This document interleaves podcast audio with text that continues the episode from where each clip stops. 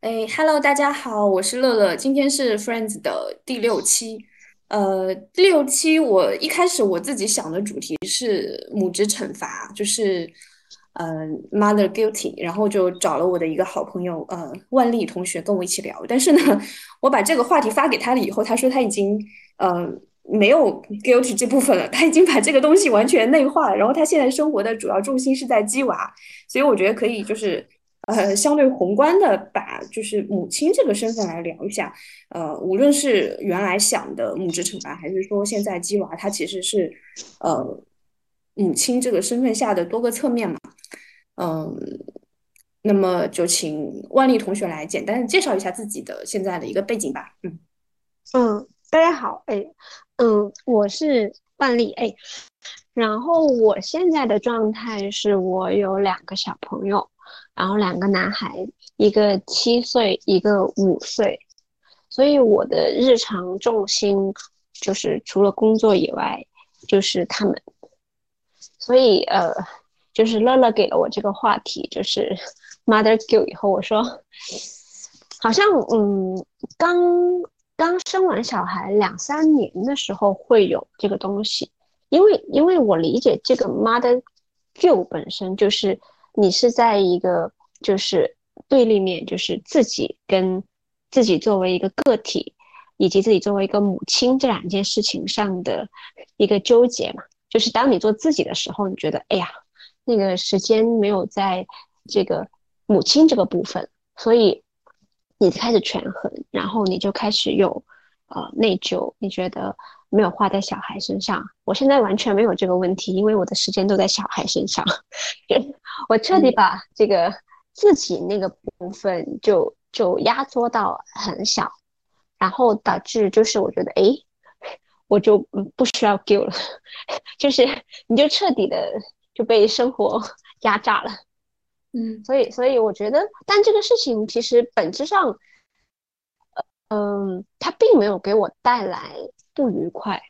没有。我觉得，我觉得是，我其实还是就是能够享受这个事情的。就是其实我我这个人是这样，就是我不会逼自己去进入一个我不想要的状态。所以当我决定把自我这部分舍弃掉，呃，作为一个完全的身份去呃把时间花给我的孩子这个事情上，呃，我是就是我自己本人是 OK 的，所以。就是我也充分的去能够去说服我自己，能在跟孩子相处这个事情上去感受到快乐，所以呃，我本身没有对这个事情就是有很大的抗拒，嗯，对，所以这就是我对，就是，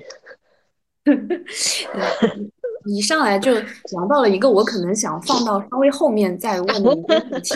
嗯，那我就先问吧，就是。好，呃，你这种变化是怎么发生的？就因为我觉得可能在呃一年或者两年前跟你聊的时候，好像还不太是这个样子。可能去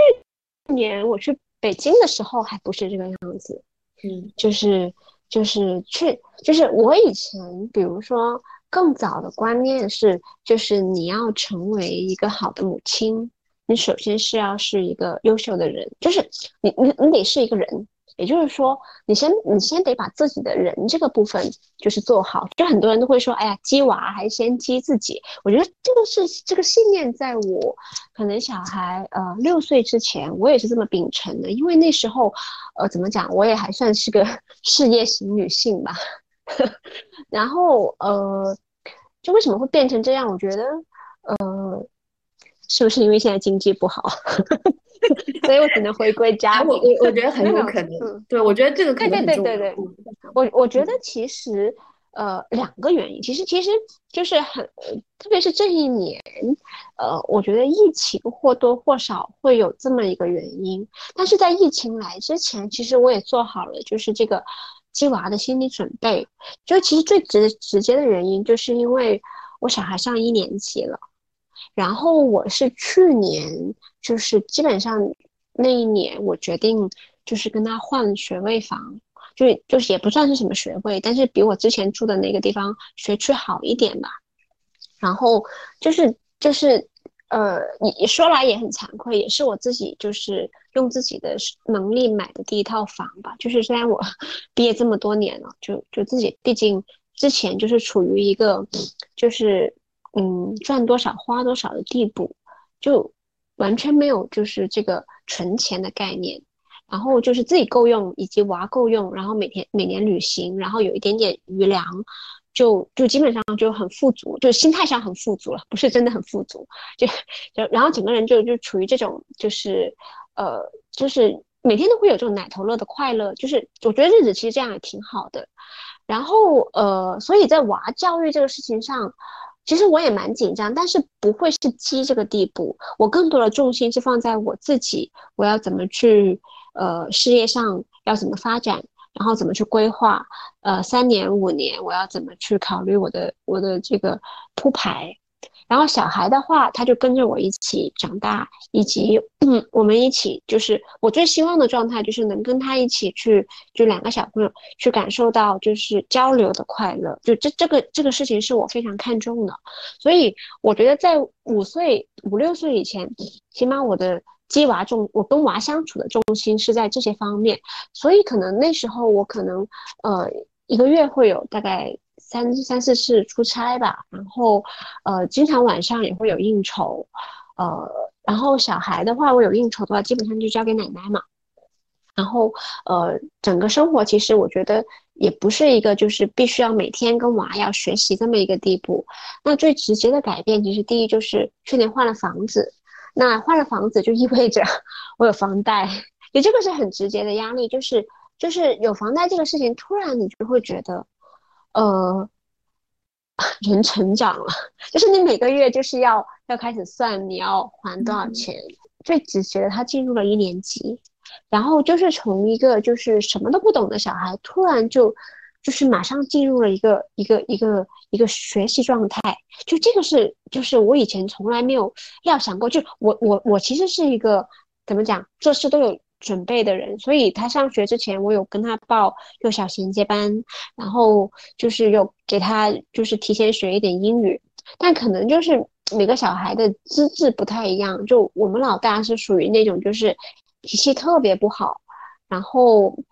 就是你不能说他。就是 不聪明，其实他也有在他擅长的地方，他还是聪明的，就是比如一些数学思维啊，什其他的方面。但他在他就是觉得困难的领域，他就是特别的没耐心。这个从他从小就开始，所以这个就意味着，呃，一方面就是你要在学习上以及在情绪上，你是要给他，嗯，就是你要兜得住，就就是怎么讲，就是。你要去真正的去包住他，就这个事情，在我以前可能就真的没有想过。所以一年级以来，给我最大的转变就是，我每天一下班，就是就要开始回家，然后跟他辅导作业。就嗯，就是你知道，就是一年级这个这个，特别是双减以后，基本上整个就是 鸡娃的责任都在了。呃，父母父母身上，对父母身上。然后你知道，我们这一代八零后的父母，就是就是我们这代人都是放养过来的，就是所以其实能上什么九九八五二幺幺，其实并不是因为你多聪明，而是因为可能比如说你家庭比别人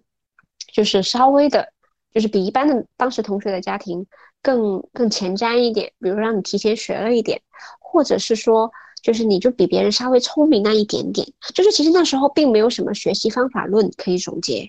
就是就是有的只是说你比别人就是笨鸟笨鸟先飞一点，或者是稍微勤奋一点，然后或者是说你你的你家里面比别人自律一点，就或者是家长逼你自律一点，就是其实只是一点点的，就是暂时的领先优势而已。但但是这一届八零后父母就不一样了，就是因为大家都知道怎么过来的。所以基本上就是大家都是 不显山不露水，但是 都是就 知道这个军备竞赛是怎么玩的。就其实因为这本质上不是一个不是一个呃智力的问题，就是一二年级它本质上是一个学习习惯以及学习呃，怎么讲，是个量的问题。呃，其实我我也会去看很多人他们对自己婚姻生活的描述，大部分人讲他会讲结婚是一个点，然后生孩子是一个点，就会不太一样。然后你告诉了我。另外一个点就是第三个点是 小孩子上学是第三个点，就是因为我一直知道你有孩子，可能已经很多年，我也知道你是一个有孩子的状态，但是我一直没有觉得你你在这里面很紧张很有压力，结果突然到了他要上小学的时候，整个状态就不一样了，所以我就知道了哦，原来呃从一个小孩子到生下来，生下来到他上小学。这这中间还是有一个另外的一个过渡，这个是之前其实我没有听太多人跟我讲过的，嗯，对，因为大家 反应过来就已经在 忙头苦赶，就是苦追，没有人有机会能叫告诉你这个事情，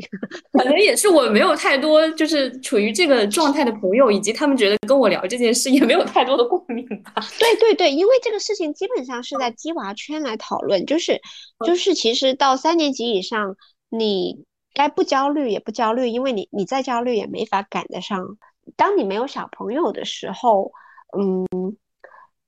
你其实跟谈恋爱还是差不多嘛，就是就是只不过就是一个同进入同居的状态嘛。那有了小朋友，其实前五年如果家里面有老人的话，其实这里面也还好，因为这一代八零后基本上呃都是由老人来帮忙带小朋友的嘛。所以其实这个状态也只是一个稍微过度的状态，就是当你不对结果负责的时候，就你不用对他的一个教育量化结果负责的时候，那其实一切也还是属于就是比较轻松的状态。只是当你马上要 一根线拉出来看看结果的时候，量化的时候，那这里面就就会有很大的差别了。那那我可能有两两个问题要问哈，第一个就是还是你前面提到的，因为你说到，嗯，你前几年的一个观念是，呃，也包括可能是你身边的一些人的观念是，就是呃，鸡娃要先鸡人，所以你觉得可能重心要更多的放在自己的身上。然后，但是现在你发现，呃，不管是因为一些外界的原因，还是什么样的原因，发现不是这么一回事。然后你就把更多的时间放在了，呃，子女的身上。那那我我其实就很想问，就是说，那你在前几年，就是更多的把时间放在自己身上，难道你的这个驱动力仅仅就是说，为孩子做一个更好的榜样吗？不是，那其实是。嗯嗯，那时候还是偏自私的，这么想，就是就是偏自我，不能说自私，就是偏自我的，就是你觉得 你觉得你在事业上还有救，然后现在疫情来了，就觉得嗯，就就毁灭吧。哎，那我那我是不是可以这样下一个结论，就是其实有一个很大的原因，就是还是这个外部的原因，然后让你有有了这么一个转向。嗯，就是我，我只能说，我用结果来导向。就是你现在让我再去换工作，呃，我可能就是真的会会很慎重，就甚至我我我给自己就是就是会设很多限制。就是这份工作，第一，它不能出差太多；第二，就是呃，它不能在。就是离开我现在所在的城市，就虽然我旁边有很多就是卫星城或什么，就是，但是如果回家要超过一个半小时的，或者是一个星期才能回一次家的，这种我我也没法没法去做。那，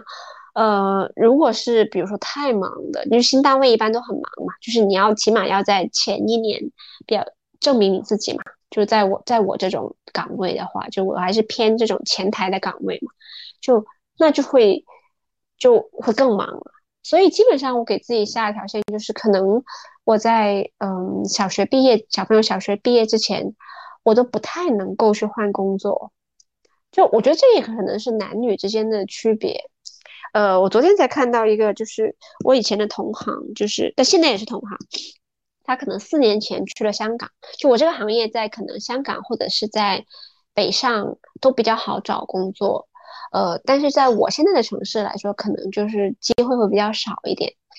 呃，然后我说我那个同事就是我同行嘛，就是四年前去了香港，然后就是他就跨了行，因为我本身是做投资的嘛，然后他就跨了一个行业组，然后就是从一个完全不相干的行业跨到了医疗，然后现在也做得非常大。就我就会经常去想，因为那个是个男生嘛，然后他也有两个小朋友，他的状态我也知道，就是他两个小朋友都在呃都在就是老家，就是也就是就是在我现在这个城市了。然后他太太就是全职照顾小朋友，哦，然后呃他的他家老人也在照顾小朋友，就他自己只身一个人在香港，然后有时候回来，然后我估计这两年也比较少回来吧。但我就觉得男生可能真的就是可以有这种，就是呃，就是你这么去做，其实没有人会指责你，就是只要你把钱赚回来就好。但呃。女生可能就就真的不太一样，就是，呃，你就想着反正这个事情总要有人负责的嘛，那很天然的你就会觉得这那就是 女生的责任呐。这这我也会看，嗯，对，这块我想讨论的就是，因为你你刚才提到的是呃别人的一个指责嘛，呃，我觉得还有一个就是说女性自己也会去指责自己。这个男性他可以毫无压力的出去，他不会觉得自己对孩子有什么抱歉的想法，但是女性就会有这种想法。嗯，是的，其实我我有个师兄很好笑，我就我看他朋友圈嘛，他朋友圈基本上都是发他跟他太太跟他小孩的照片。我就说一看就知道你没怎么陪小孩。他说为什么？我说陪小孩的人都不会发，通常发的这个，通常发的这个状态就是你回家在陪小孩的时候，所以你才需要发。他就在一直笑。嗯，这件事我跟我之前的一些朋友也讨论过，就是我发现其实，呃，大家可能有个刻板印象，觉得是妈妈晒娃，但是我我发现我越来发现，可能可能在某一个圈子里面，就是某一个职业的圈子里面，其实晒娃的是爸爸会更多一点。嗯，可能是要制造这个 形象，对他要用这个东西来，对对，就是呃，就是来。塑造自己生活的另外一个侧面，因为他工作这一面是不需要来塑造的，他就要用这个东西塑造另外一面。是，但是妈妈的话，如果如果她老是晒娃，大家就会觉得这个妈妈有点她的生活是不是太单调？对对对，就是现在我基本上朋友圈任什么都不发，你就发现就是 就是因为就是我其实其实我觉得晒娃并没有什么，甚至我以前经常会在朋友圈发很多。就是我我最近的想法或者感悟，我觉得都很有趣，我自己看回来也觉得很有趣。可是我现在都不再发，因为特别是娃，我就更加不发了，因为就会觉得你就会觉得这个东西会影响你工作的形象，嗯，就是你你或者是说你何必留一个东西给别人遐想呢？对吧？嗯嗯嗯嗯嗯，对，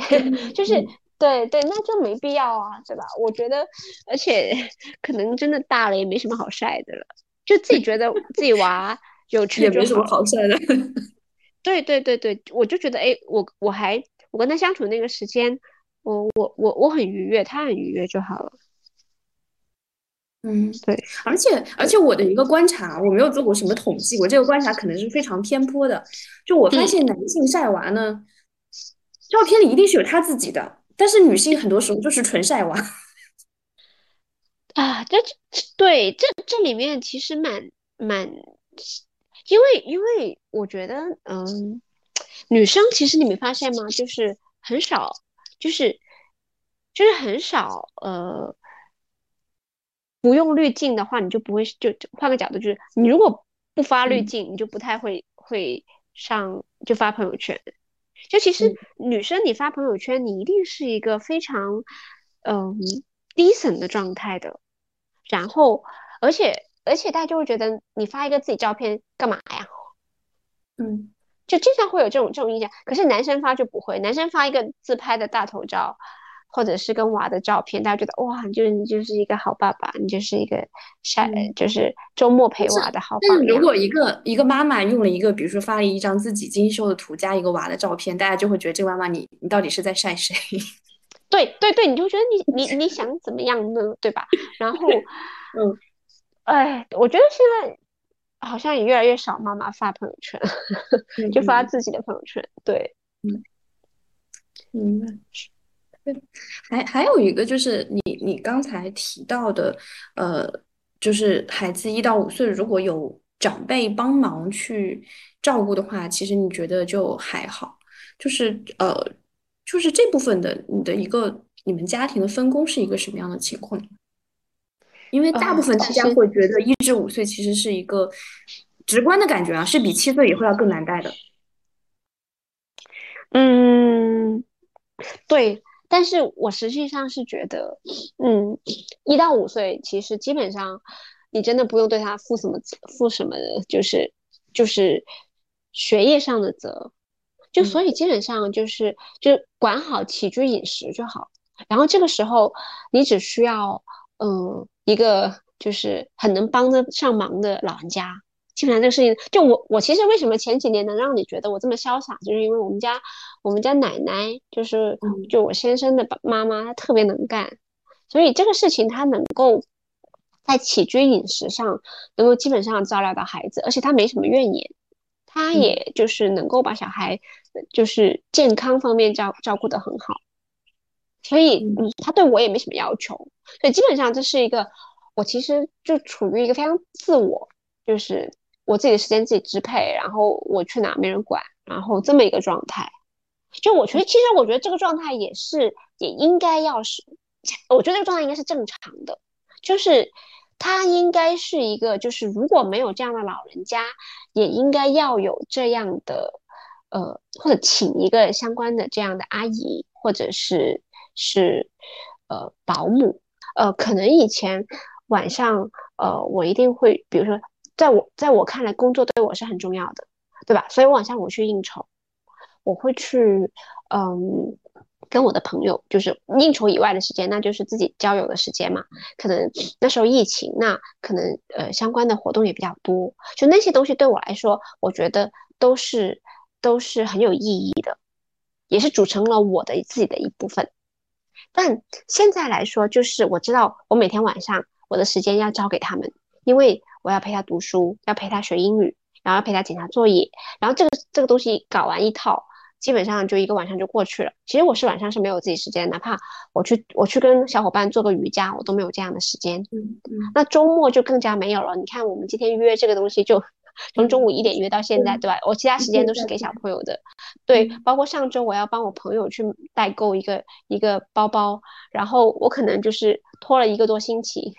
才能找到一个一小时的时间帮他去附近的商场去买到那个包包，就是而且我也觉得那个时间给了他，就影响了我带小朋友的读书时间。就这个时间，其实你会看到，就是他是非常紧张的，就就就是你每天的闲暇时间，真正的能给孩子可能就三个小时，就满打满算。就是我因为我我下班回来六点，然后一个小时车程，七点回到，然后吃个饭，呃，洗个澡，差不多八点了。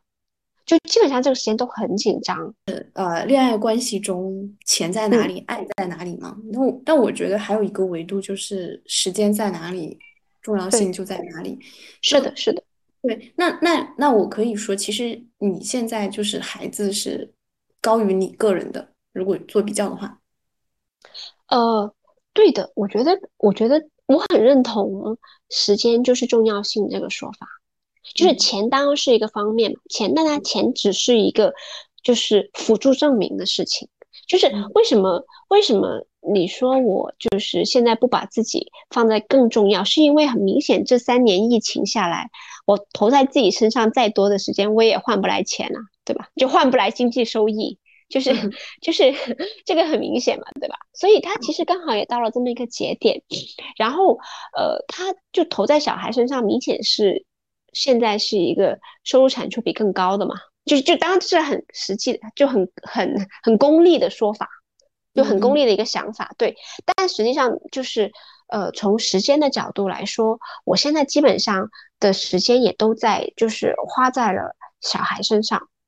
然后你就别说我花在了就是友情，或者是就是跟我先生的时间，或者是就是寻找自己的时间，其实基本上那部分都。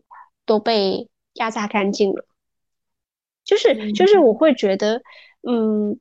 但是话又说回来，我觉得，呃，跟小孩就怎么样才是真正的投入？你时间有没有放在身上，就是真正的投入。就如果你没有这个时间投入，那我就说不上这个算是，呃，就是鸡娃，或者是就是或者是陪小孩。因为因为我真正意义上的鸡娃，其实是你陪着鸡的，就是没有小孩能够做到你给他的任务，然后他就能完成，这不太可能。所以，当你就是嗯，当我们在讨论接娃的时候，其实基本上，嗯，你的时间是要陪着小孩一起投入的。就我觉得，其实有没有生就生小孩这个事情，呃，以及自牺牲掉自我这个事情，是基本上，呃，决定了小孩，就是我说的是心理意义上的小孩。跟大人之间的一个时间界限，一个区分点。嗯，在我看来哈，就是当你已经就是其实呃，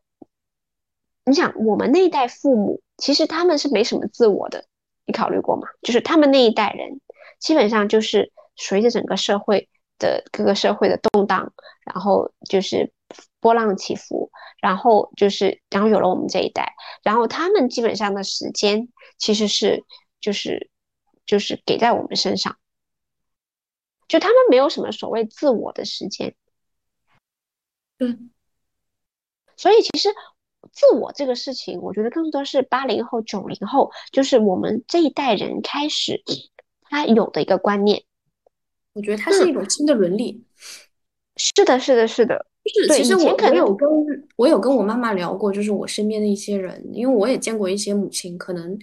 就像你提到的那位男士一样，他也是有两个孩子，但是呢，他选择了他出来工作，然后同时还就是在读学位，可能还还自己去呃做一些副业之类的。然后她她的丈夫在家里带两个孩子。然后我把这个故事分享给我妈妈说的时候，我妈妈说，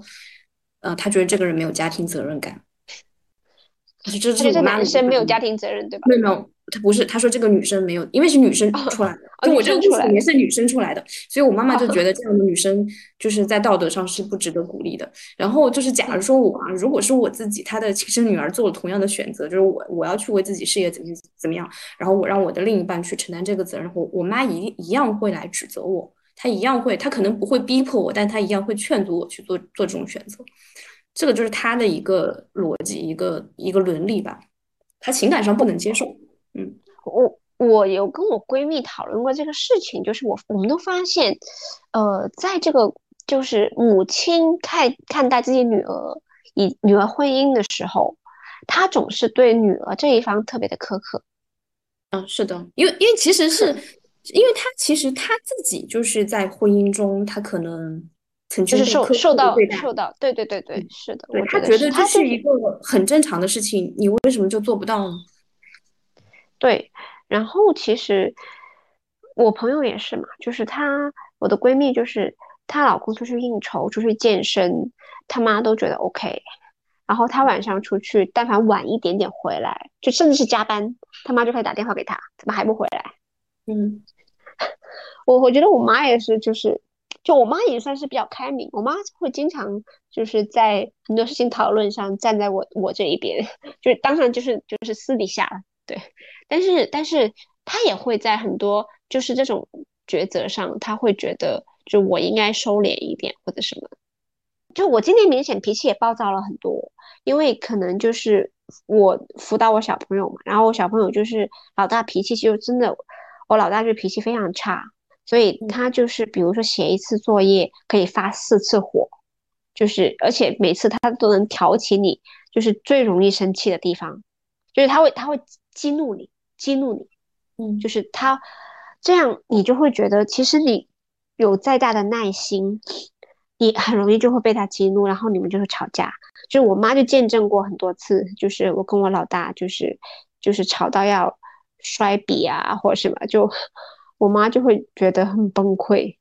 但是但是大多时候她都不说话，就是就是就她知道我们的性格都是这样嘛。就是我跟我儿子都很火爆嘛，这个脾气。但我妈本身也是很火爆的人，但是她就会觉得，嗯，她觉得我的状态很不好，嗯，那他就是只是跟你劝一劝，他没有觉得可能有一些改进的办法吗？他他就是觉得，嗯，他其实身体力行，他会呃过来帮我。就他以前，就我妈是个很潇洒的人，所以就你知道我坐月子的时候，我妈都没有来，就 你知道她是过得多潇洒。就她现在的话，就有一次我打电话给她求助，我说我说这个这个呃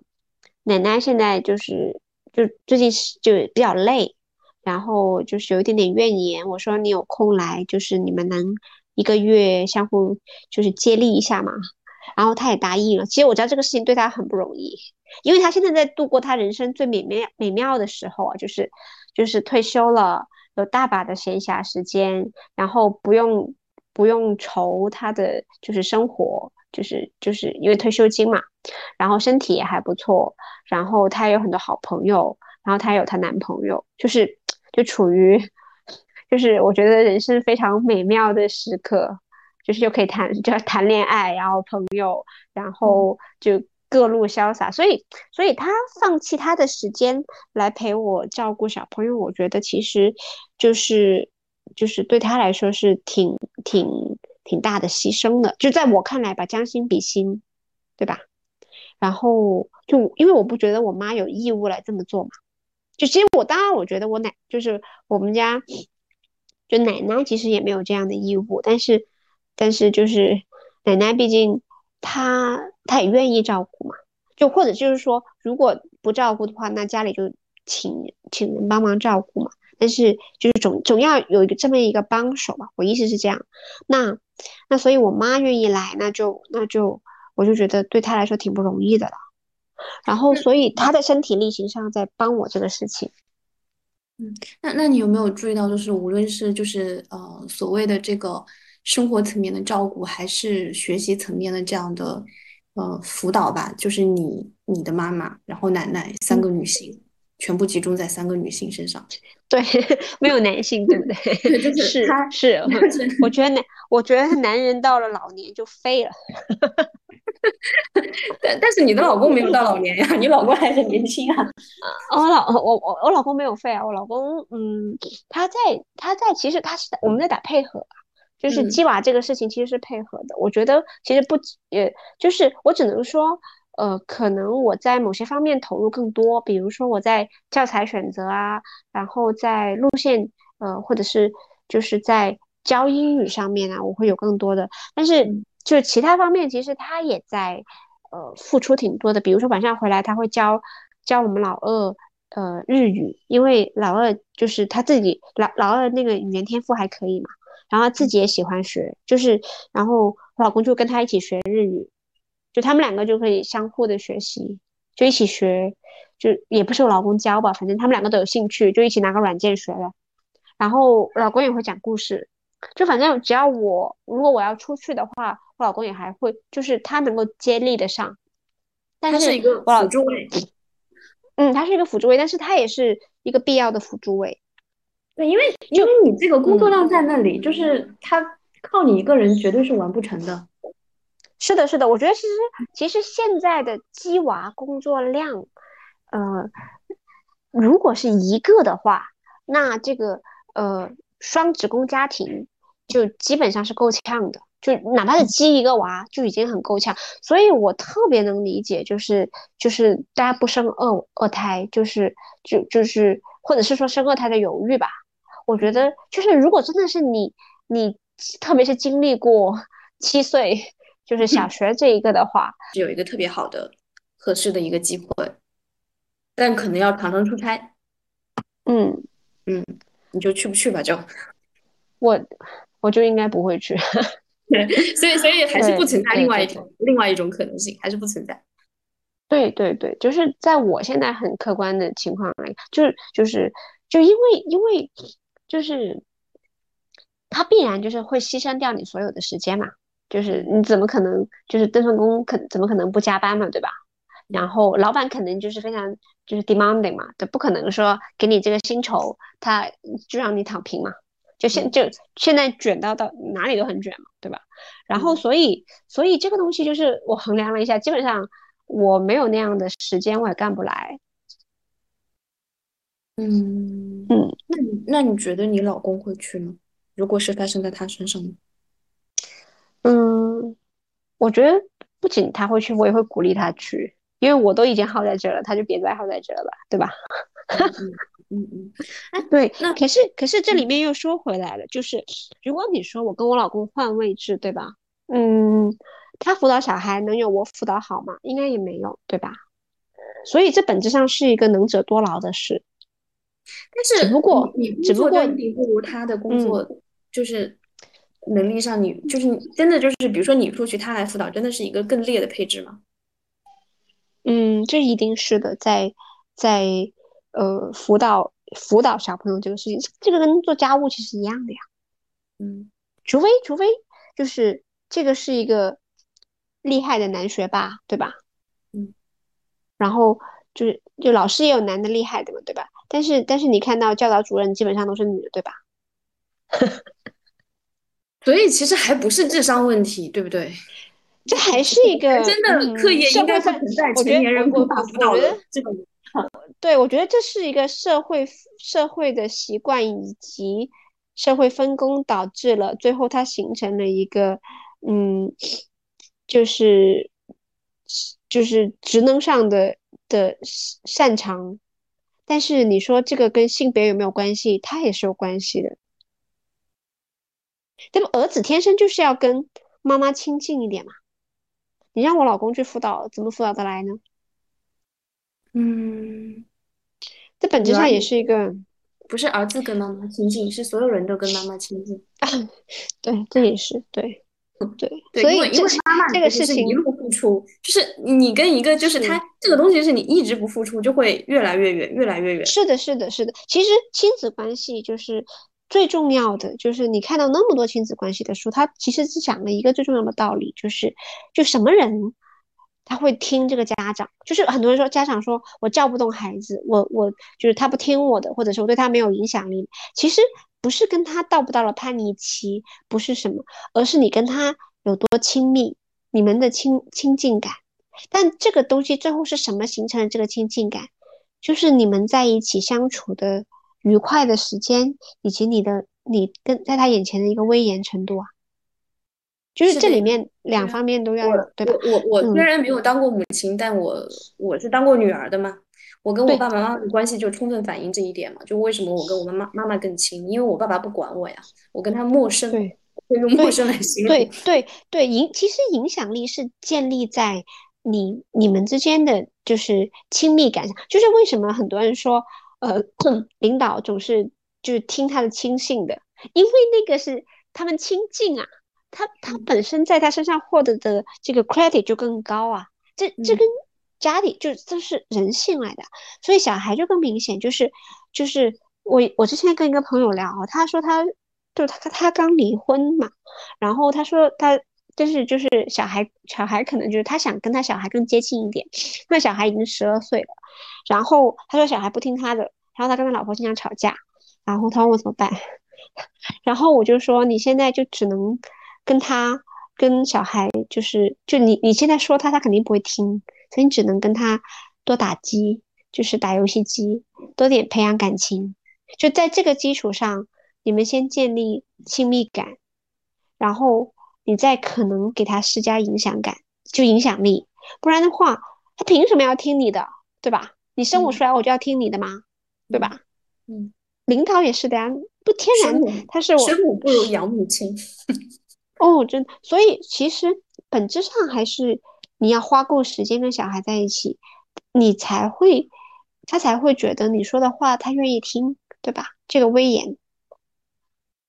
嗯，然后所以，所以就是就是爸爸他天生他就没有跟小孩待那么多时间，就如果这个爸爸爸爸愿意跟小孩待那么久，那我觉得他一定是个就非常优秀的爸爸。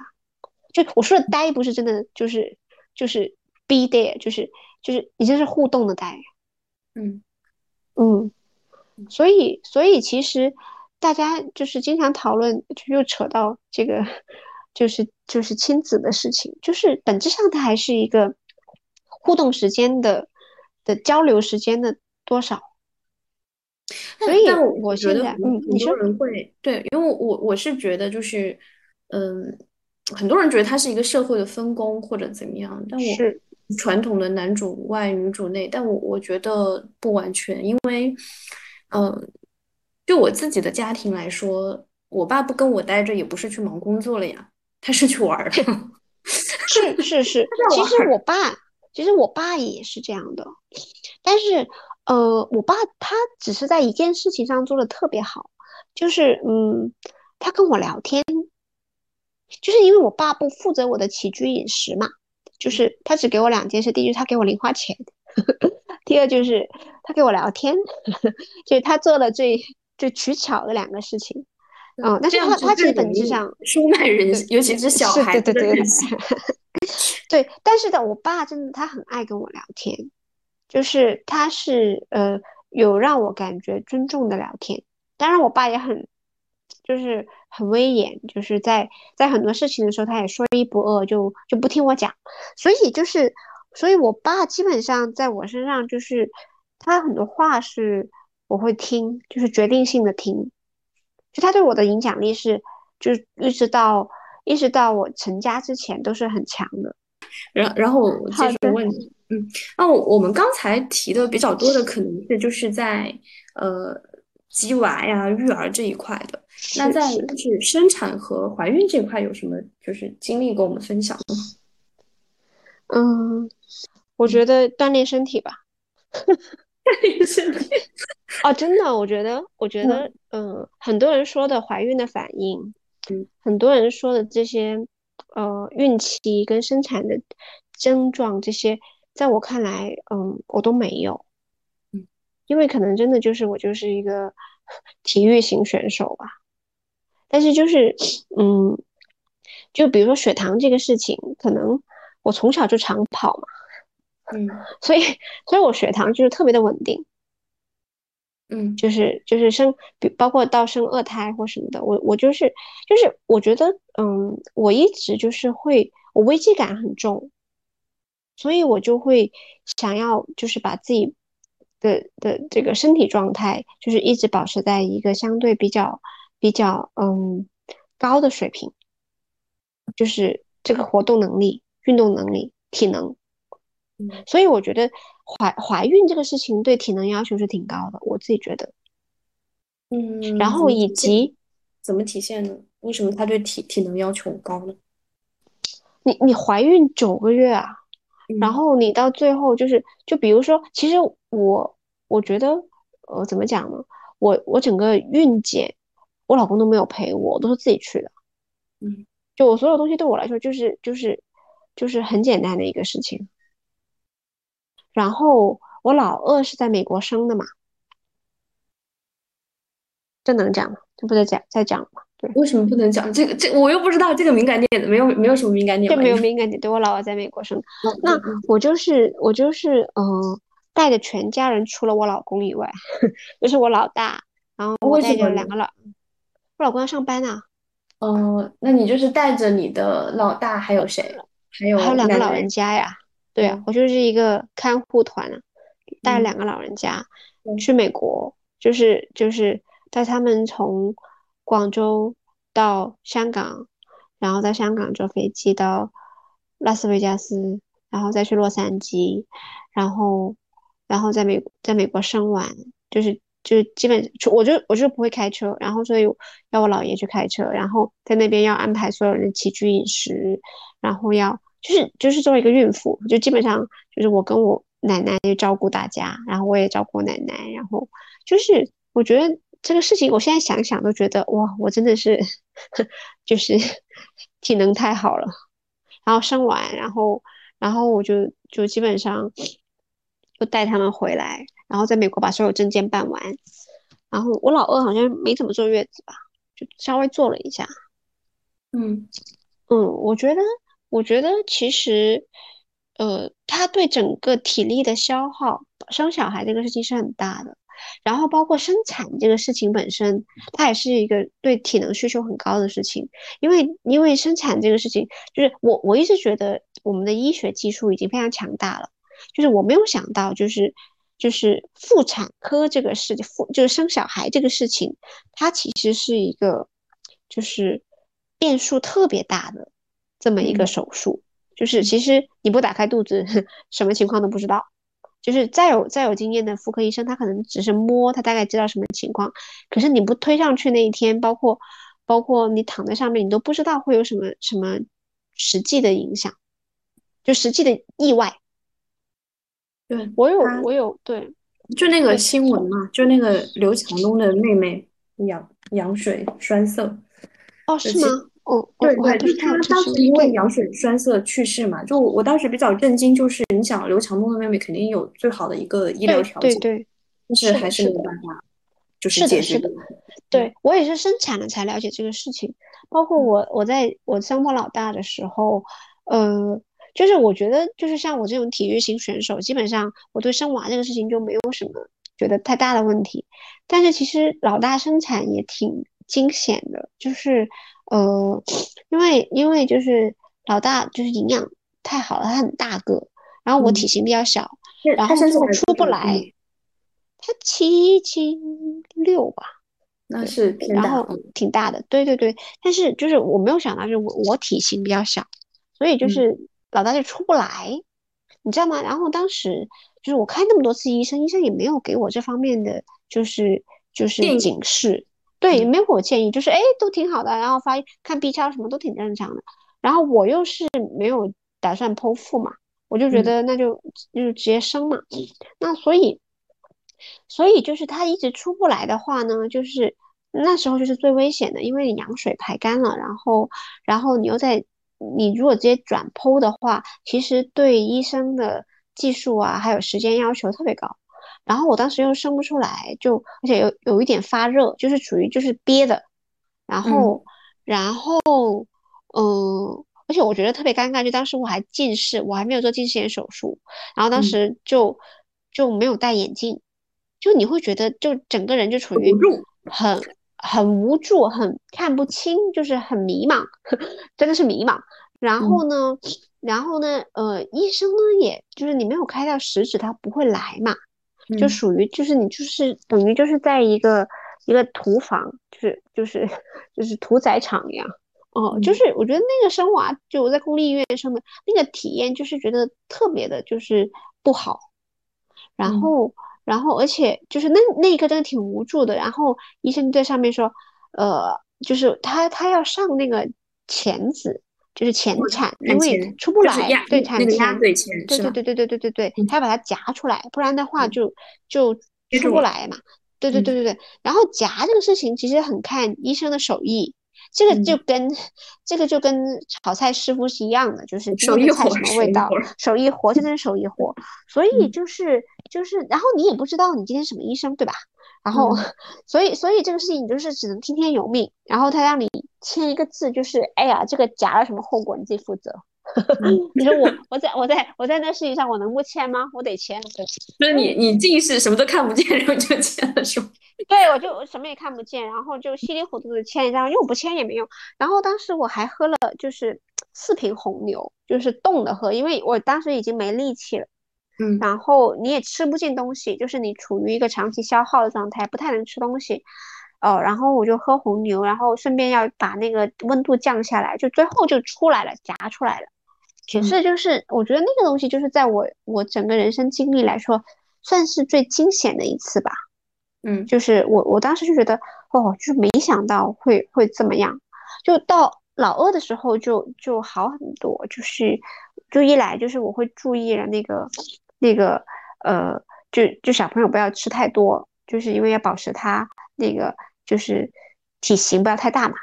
嗯，就就控制，就这个是国外的医生给我的建议嘛。就是他就会密切的监控我的体型，然后国外的医生不不同就在于你你看这个医生，他就会你生产的时候他就会一直陪你嘛，嗯，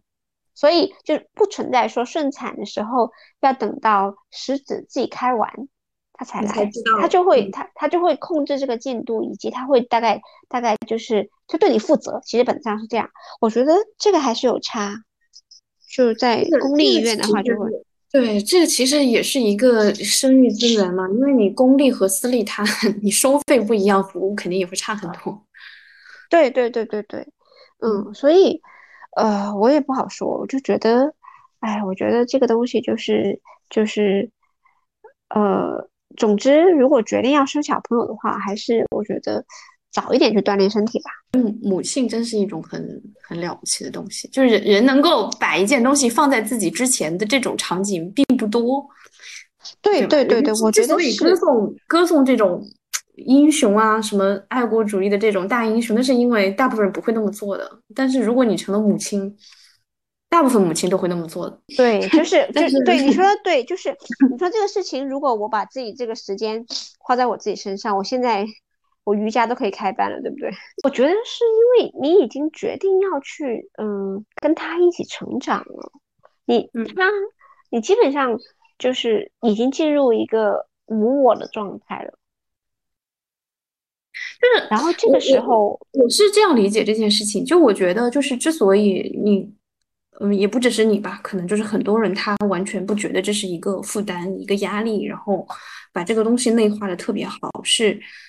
就是你说的无我，就是他和他的子女之间是没有一个你的时间、我的时间、你的未来、我的未来、你的利益、我的利益这样的一个划分，你就把它看作自己的一部分。对，其实是，嗯，你说你的时间、我的时间，这个是对的。然后你的未来跟我的未来，我觉得十八岁前，这也是可以划等号的。某种意义上，就是当你还能帮到他的时候，你会觉得这就这也是你的未来。但是你也要接受一种可能，就是他可能不受控。嗯，其实其实我觉得，嗯，他的未来，嗯，就是属于你能帮的时候，那那就是你的一部分。其实我记得我以前看看那个。尹珊珊有篇文章，我觉得对我的还是蛮震撼的，就是就是他他呃，他有说就是怎么去给这个世界上很多东西来画画重要性。我现在就是内心就是就他他他画的这个重要性，自己那个部分就是心里面就是就是你会有一块东西叫做 C 盘，就是你不能就是这是你保持你你自己这个机体的。个体它良好运行的的最核心的部分，那这个里面能装的东西就是第一你自己，第二小孩，然后他说第三就是半个老公，就是如果老公不行就把他踢出去的那种，但小孩就是一是一定是在里面的，就是就是尹珊珊她自己的一个状态。对，这是他的，他很多年前写的一篇文章。我觉得用这个东西来指导，呃，指导自己的生活，在这件事情上，我觉得是这个这个原则是没有毛病的。就是老公他他必然是个身外物，这么说可以吗？对，我我我想问一下，哎，就是我想问一下，就是你这种划分，你你在你婚前结婚以前，或者你更小的时候。也是这样想的吗？嗯，结婚以前其实，或者说遇到你老公之前，就是你在一个幻想期，就对未来生活幻想期的时候，你的这个排位也是这样的吗？那时候根本不需要排位，因为 没有完全没有到需要，嗯，需要去切割资源。就你觉得都可以 handle 好，所有东西都可以。对对对对，只不过就时间匹配而已。对。然后，嗯，然后结了婚之后，就是你，你有段时间会把老公放在里面，嗯，然后相处多了，你就会觉得，哎呀，所有人都是经不起，就是人是没办法经得起，就是翻来覆去的反复检视的。我觉得没有人能够在这种情况下还能被爱，嗯，对不对？我觉得，我觉得就是那。谈恋爱跟结婚都是需要，就是这个冲动以及就是就是瞎了眼，就是 荷尔蒙，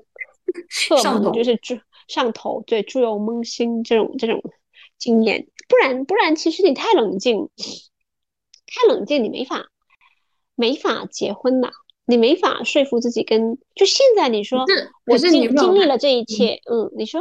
你有没有发现，就是这个就是针对男女之爱的，但是到亲子关系上就不成立了。亲子关系上你可以持续的上头，对，因为那个是你生下来的呀，对吧？嗯，那个那个其实，哦，那个亲子关系其实你是会失望的。你有失望的时候，现在会有失望吗？因为现在还小哎，一般是有哎有哎有哎。我我有一次就是我发现我有一天我我被他们气哭了，我会觉得就是那时候我会觉得我我为什么要做这个决定呢？就我为什么要把自己踏入到婚姻跟就家庭里面呢？甚至我有时候跟我儿子吵架。我都会说，就是，嗯，他经常说我不做作业，我不想做了，我不想浪费这个时间。然后我说，我就会跟他说，我牺牲了这么多自己的时间，我陪你，那我这样算是浪费吗？就是其实如果小孩不听话，或者是小孩最后就是就是他的他长歪了，我说老实话就是。你会觉得这个时间是浪费的，嗯，但是还是要要有一个预期在那里的，有有期待的。其实我觉得这个期待有分几条线，就是就是就是，呃，你们的关系始终是最重要的线。就是首先首先就是，无论他是一个什么样的人，他是个恶人，他是个性格不完善的人，他是一个就是有缺陷的人，就这些这些都是。其实这也很重要，但是这个是排在第二的。它是一个怎么样排在第二？重要是你们的关系，嗯，这个是所有的一切一切的基础。嗯，第一就是我跟他的关系嘛，就是就是首先我们是他要认我这个妈妈，以及我们中间相互的一个尊重，就这个是所有东西的底线。我们有很好的关系，交流关系，我他什么都愿意跟我说，这个是我很看重的。这个比他成为一个什么样成绩好的人或什么，我觉得这更重要。然后，第二就是他能在这个基础上找到他自己想要的东西，就是人生目标。那人生目标是建立在他的能力上的呀，所以就能力培养就变成了鸡娃的一部分。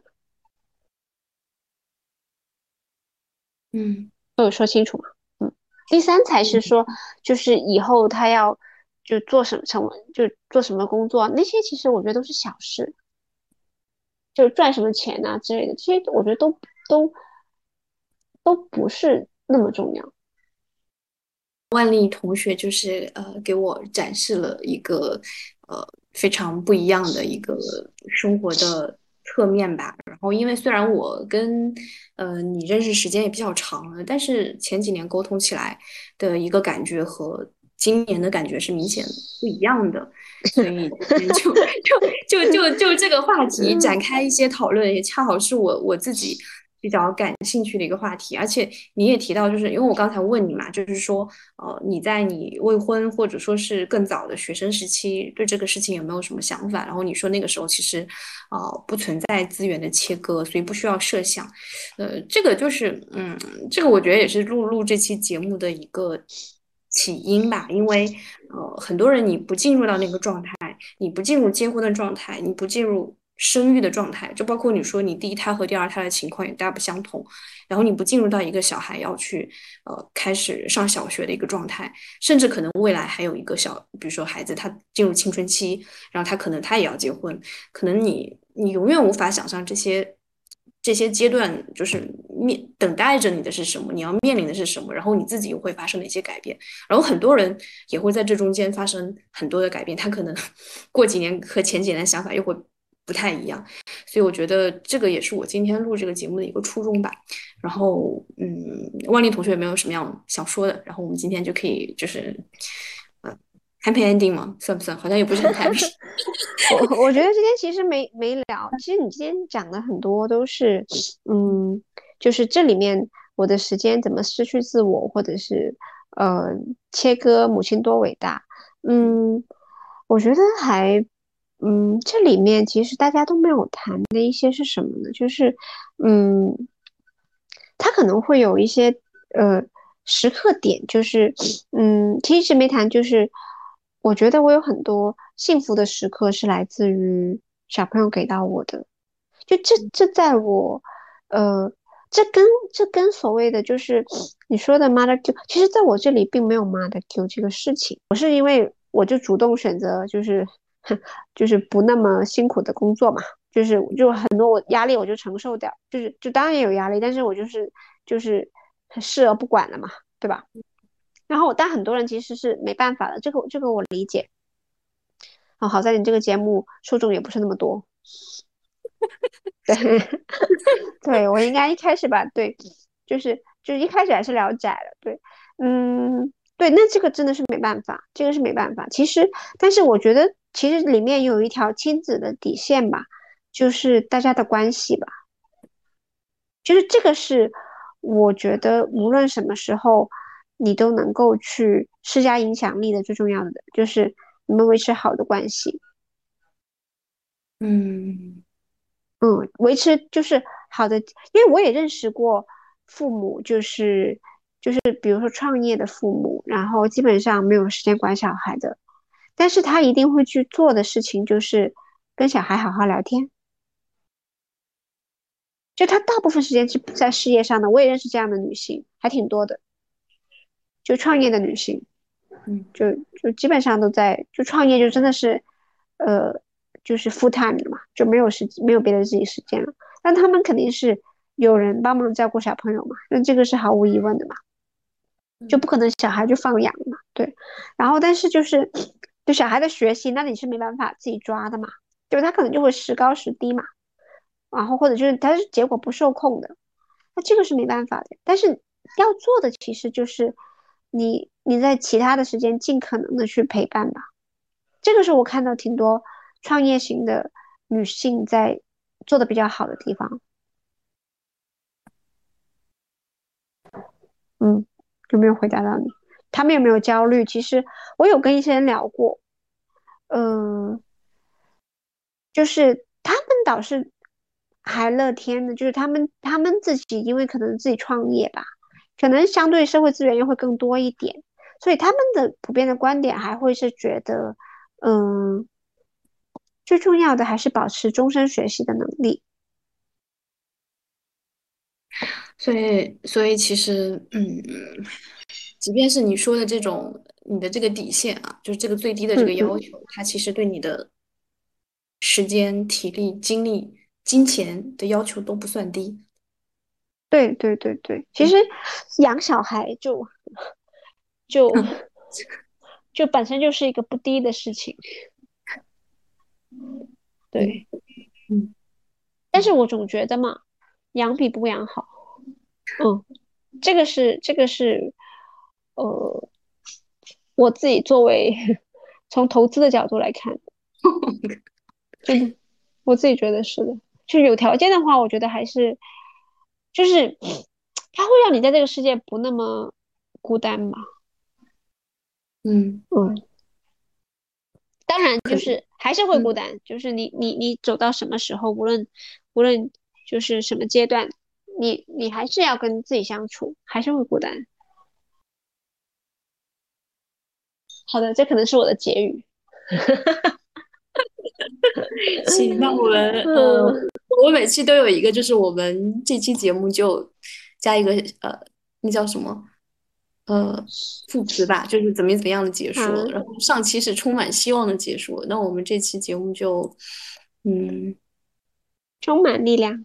充满力量的结束了，是吗？充满力量是我小儿子经常说的。嗯，对，OK，行。OK，好，好，好，谢谢大家，谢谢，谢谢，开心，嗯，拜拜，结束。